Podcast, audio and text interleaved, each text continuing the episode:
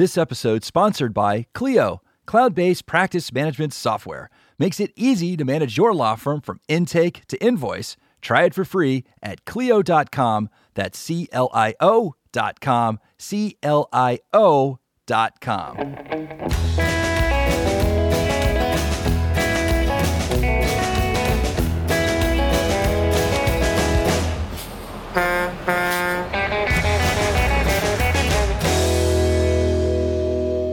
Hello, and welcome to another edition of On the Road with Legal Talk Network. This is Michael Semanchik. I'm the managing attorney at the California Innocence Project, and I'm the host for today's show, which is being recorded on location at the 2019 Clio Cloud Conference in San Diego, California.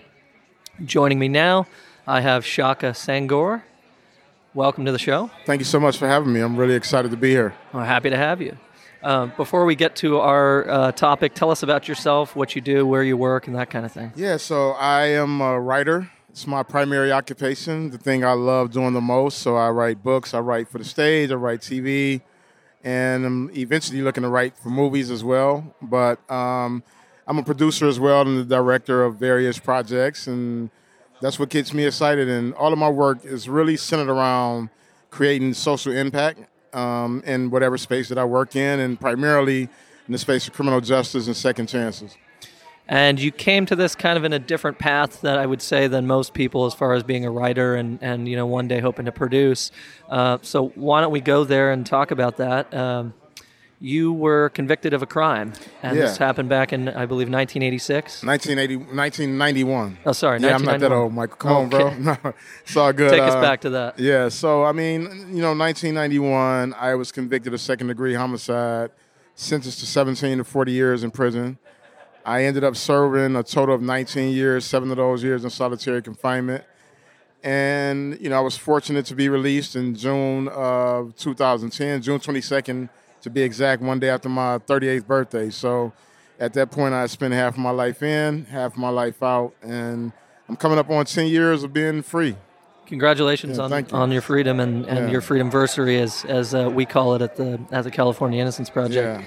So, having spent all of that time in prison, uh, you had kind of mentioned earlier today at the conference. You were talking about uh, some of some of your mentors that you met you met in prison and how they sort of steered you in the right direction. And you spent some time in solitary, and um, you know, were I think maybe what they call a, a management problem in the system. Um talk to us about the mentors that you met and how you came upon them.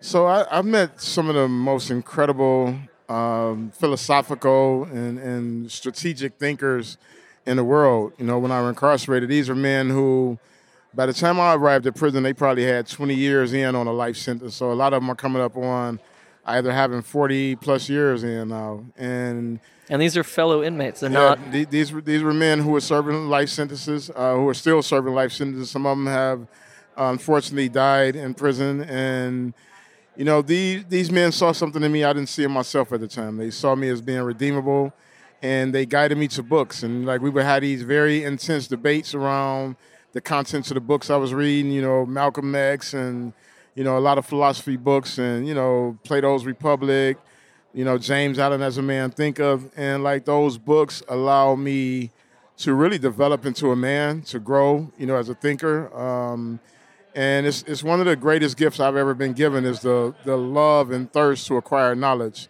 And, you know, I was fortunate though. I was, you know, when I went to prison, I was literate. Unfortunately, not a lot of people in prison are highly literate, uh, if literate at all. And so I was able to take advantage of, you know, the gift of, of receiving books from other guys who challenged my thinking. I think it's interesting to talk about the the mentors that actually were stepping up and giving you this guidance. They weren't provided by the state, counselors or anything like that, professionally trained. These are actually fellow inmates. And we've seen in a couple of our cases where the same thing has happened where people are getting in trouble, our clients get in trouble and then other inmates say get your act together. So where can we fix or what can we do in the system to provide mentors for everybody to kind of change the system and Yeah, I'm, you know, I'm actually happy that you asked that question. And one of it starts with how do we actually define people who are incarcerated, right? So I personally steer away from the, the word inmate, prisoner, ex-con, because what I think that's done in society is it, it takes the human element out. You know, these men are fathers, they're brothers, they're uncles, they're, They're people. big homies, they're people. You know, I know some people would say it's kind of a stretch to say it's kind of like a hidden treasure, but the reality is it's a hidden treasure of wisdom, you know, and life experience, and people who have actually been through the worst that society has to offer and figured out how to remain resilient, how to be thoughtful, how to be introspective, you know, and so they share those lessons with young men coming through the system, you know, and, and I, when I think about even my work on the outside mentoring uh, young men and women, Always just think about how much better a lot of our communities would be if we had access to that wisdom in a consistent way, you know. And unfortunately, we live in a society that throws people away, and we don't think about how do you redeem these people? How do you give them space to add value to community, and not just house them until they're dead? You know. So I always talk about them like they impacted my life greatly. You know, my friends they still call me from prison. I write them. Uh, we're still connected in a lot of ways. So I'm I'm happy that that was a question like that you asked because I think it's so important for people to understand that there are men and women who exist inside prisons who can add a lot of value to society. Certainly. Um, I want to talk to you about June 22nd, 2010. Take us back to that day. What? How did that day go? Uh, what'd you eat? What'd you? Where'd you go? Who'd you see? Man, um, you know, I, I've, I've reflected on that day a lot, and some of it is a blur.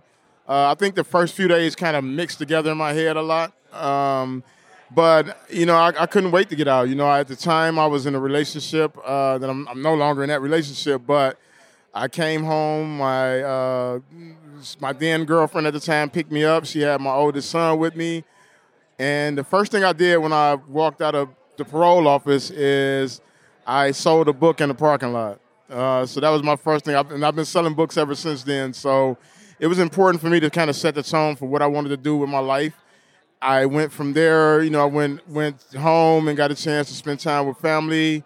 Um, it's we kind of ended up having like an impromptu kind of gathering of, of my siblings and people from the neighborhood, and you know, I went up to my mom's shop and just hung out there. My stepmom uh, went up to her shop and hung out there, and it was just it was fun. You know, my sister was like, "Why are you up here? You should be somewhere doing some other stuff." I was like, "Well, you know, I'll get to that later." it's like, um, but no, it was great. You know, it's it's and it's coming up on my ten year now. You know, so I'm actually in the process of celebrating being home for ten years, and I'm doing ten unique things to you know symbolize my celebration. That sounds amazing. Yeah.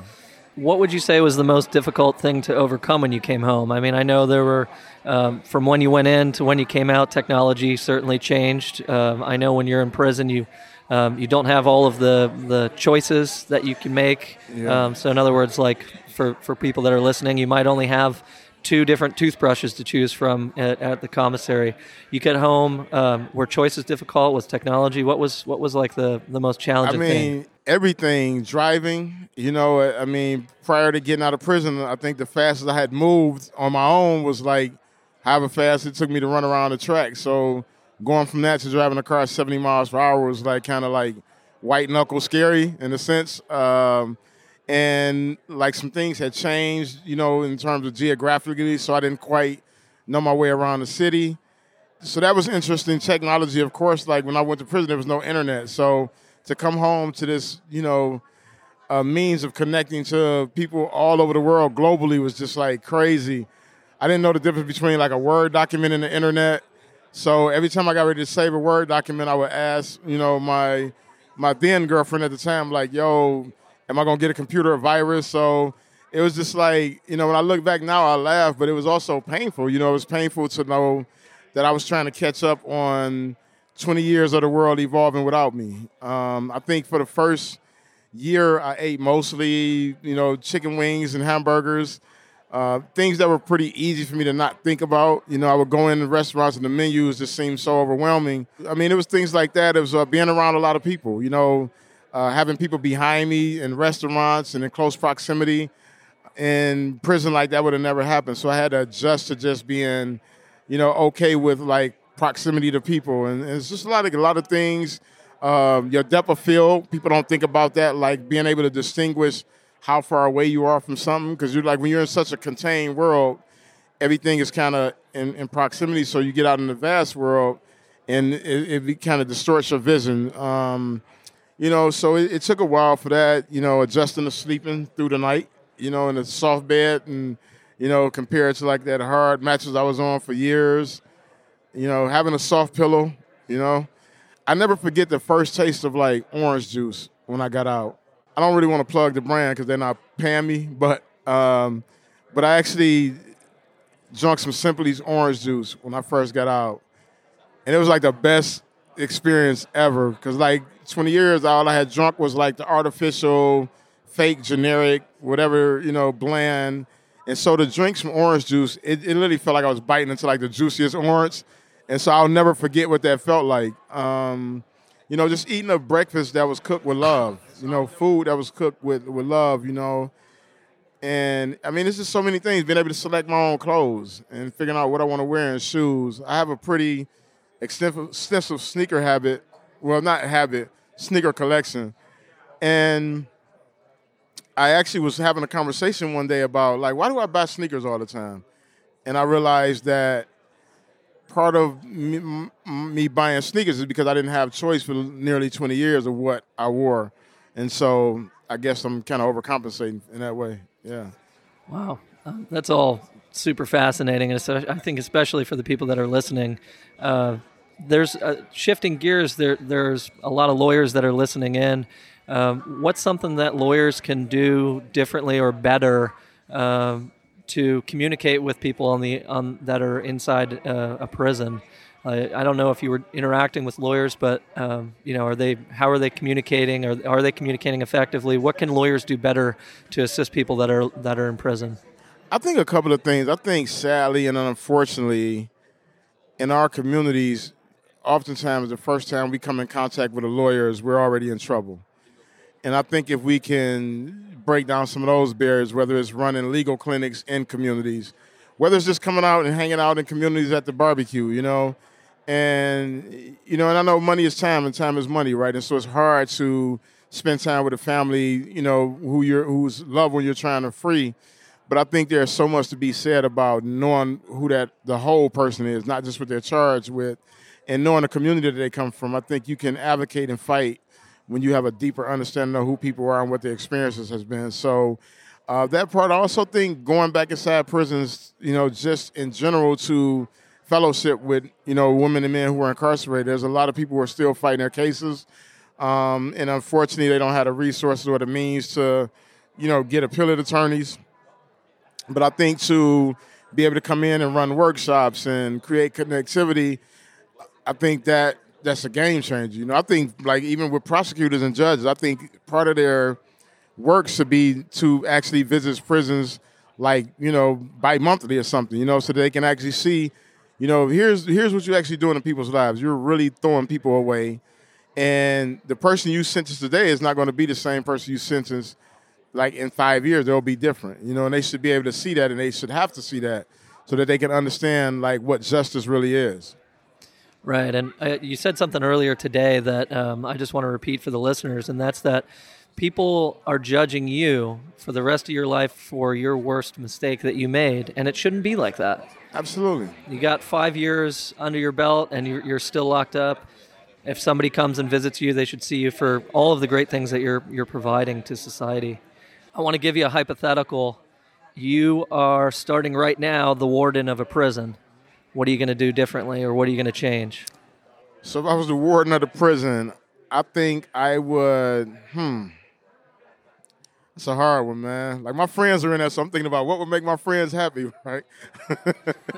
yeah. uh, no, but I, I think I would really think more comprehensively about not just education, because I think that's the easy thing, right? To increase education, but like mental health like I think that's so important, and not just the therapist who is trying to identify you as a sociopath, but actually like real therapists, people who can really sit um, with with the women and men on the inside and really help them process all the traumatic experience they've had. And then the other part, I would let system impacted people come back in. Um, sadly, a lot of wardens are resistant to you know formerly incarcerated women and men coming back to the prisons when in actuality they're the people that's needed the most. And then other thing would be to ensure that the literature coming inside is reflective of their experience. Like a lot of the books that are banned in prison are the books that people in prison actually need to be read. Like my book is banned in, in a lot of prisons, which which you think would be like the craziest thing ever, right? Right. Here's a guy who turned it all around, became really successful, and there's the structure of how he turned it around. And then you ban this book from prison. So to me, I'm like, okay, you don't want people to be inspired to turn their lives around. So those are things that I would change immediately. Right. Yeah. I mean, what's the point of um, of, of prison if you're not going to allow people to, you know, read and reform, especially something that you like that you're talking about that you wrote. Um, I, I want to talk. Uh, this is going to be our last uh, substance question, given our time constraints. But I wanted to talk about your accomplishments. Uh, you spent four and a half years in solitary, and during that time, you wrote a number of books. Uh, your first book you wrote in 30 days, then you wrote another book in 30 days. Uh, how many total books did you end up writing? So I've written a total of uh, six books. I self-published four of them. Uh, I originally self-published "Writing My Wrongs," which is went on to be picked up by a mainstream publisher and became my most popular book. I'm actually working on getting prepared to write a new book that I'm excited about. So we're But- talking seven books and probably. Yeah, this will be my seventh book. I've written a stage play, which is we're in the process of getting that uh, produced. I just wrote a one man show, which I'm excited about. I'm directing and producing uh, a documentary on my life post incarceration. Really, it's more about this 10 year celebration. I'm doing a bunch of crazy, interesting things. I'm going skydiving. I'm throwing a tattoo party that you guys are welcome to join me I'll be there. on um, scuba diving. I'm going to Ghana, Tokyo. I am actually going to get a group of people from all type of diverse backgrounds to do uh, 23andMe, like figure out where we're all from and see how much we have in common, more so than what we have different. So I'm just doing a lot of like cool stuff around bringing people together. So you got over a million views on your TED Talk. You've Yeah. got you got a bestseller. You were on the bestseller New York Times list. You were a top five interview uh, interview of Oprah, Yeah, that was incredible. and uh, and you met Obama not once but twice. Yeah, met met President Obama a couple of times. Um, it- it's it's definitely like some of my favorite experiences, and especially like the first time I actually went to the White House, they wouldn't let me in Why is that? because of my felony, Wow. and so they had Wow. they eventually um, changed the policy. I eventually got in that day, and I was supposed to meet him, and he ended up getting called up to speak like right before I got a chance to meet him. And so it was like about a year or so later that I actually met him for the first time, and then I met him again uh, in 2018. So, the fascinating guy, like just you can see how like why he was the president when you were in his presence. He's just such a stately person with um, great command of energy and great commanding energy, super smart and very charming. Yeah. So all of those things. One of the things that really struck me is you said you were sitting in solitary, and you thought to yourself, "Up until this point in my life, I do not have a single accomplishment." Yeah. Now you got all those things. yeah. You feel accomplished now? I think I have my moments where, you know, it's kind of like I'm one of those people where it's like, you know, I kind of just put my head down and work. Um, I think one of the reasons that I'm actually doing this 10 year celebration is because I do want to acknowledge, you know, the things that I've accomplished. I want to acknowledge my, what my experience has been. I really want to acknowledge what I've contributed to the conversation of criminal justice reform. And so for the first time, I'm really like super present in like who I am in the world. You know, it's like, you know, you win a couple of awards, you're like, oh, that was cool. But then you start having these experiences where you see the impact of your work on a broad spectrum of people. I mean, you know, when I when I sat across from Oprah doing an interview, I didn't know what to think of that. You know, I was like, okay, done an interview. I was like super present in it, but it was also like surreal because I mean, she's like such a masterful listener and, and a masterful uh, conversationalist, you know. And so after after having that experience, I thought I would go home and just be like, oh my God, I did Oprah, and that would be it. But she actually called me like the same day, and we've since become friends. And Wow. you know, um, she reaches out to me occasionally, and you know, whenever we see each other, it's all love. But to know that my story touched her in such a way that she began to think about how does she incorporate that into the art that she's producing.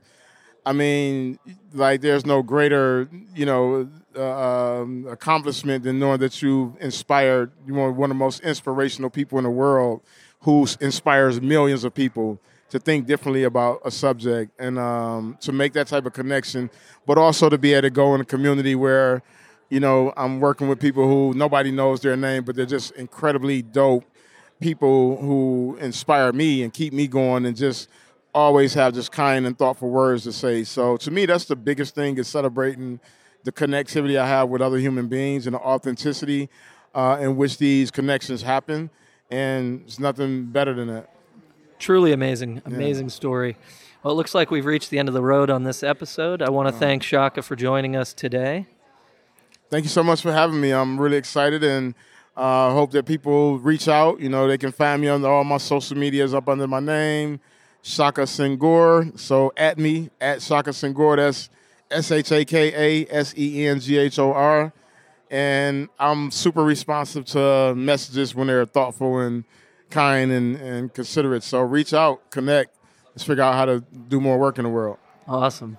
And thank you to our listeners for tuning in. If you like what you heard, please rate and review us in Apple Podcasts, Google Podcasts, Spotify, or your favorite podcasting app.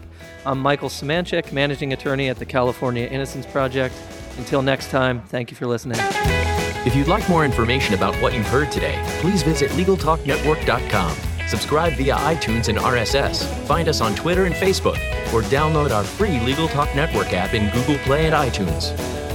The views expressed by the participants of this program are their own and do not represent the views of, nor are they endorsed by, Legal Talk Network, its officers, directors, employees, agents, representatives, shareholders, and subsidiaries. None of the content should be considered legal advice.